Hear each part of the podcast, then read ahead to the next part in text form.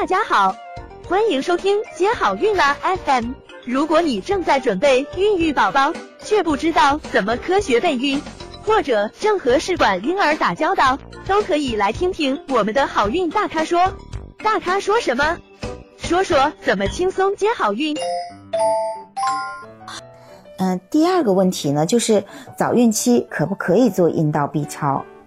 嗯，那这个阴道 B 超呢是可以做的。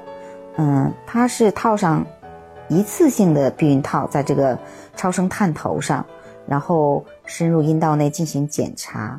啊，因为这种检查呢，它的嗯比较靠近子宫和卵巢，所以图像呢非常清楚，检查结果呢也比较准确。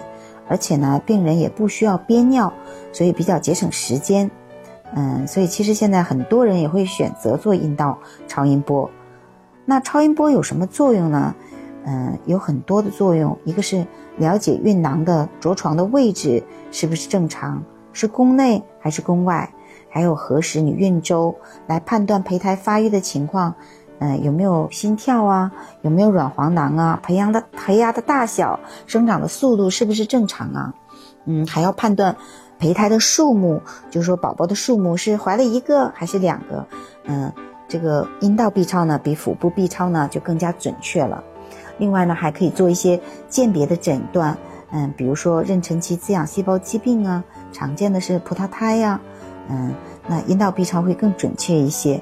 而且呢，可以及早的发现子宫和附件的异常，嗯，有没有子宫的畸形啊、肌瘤啊，以及附件区有没有肿物啊，这些都可以及时的发现。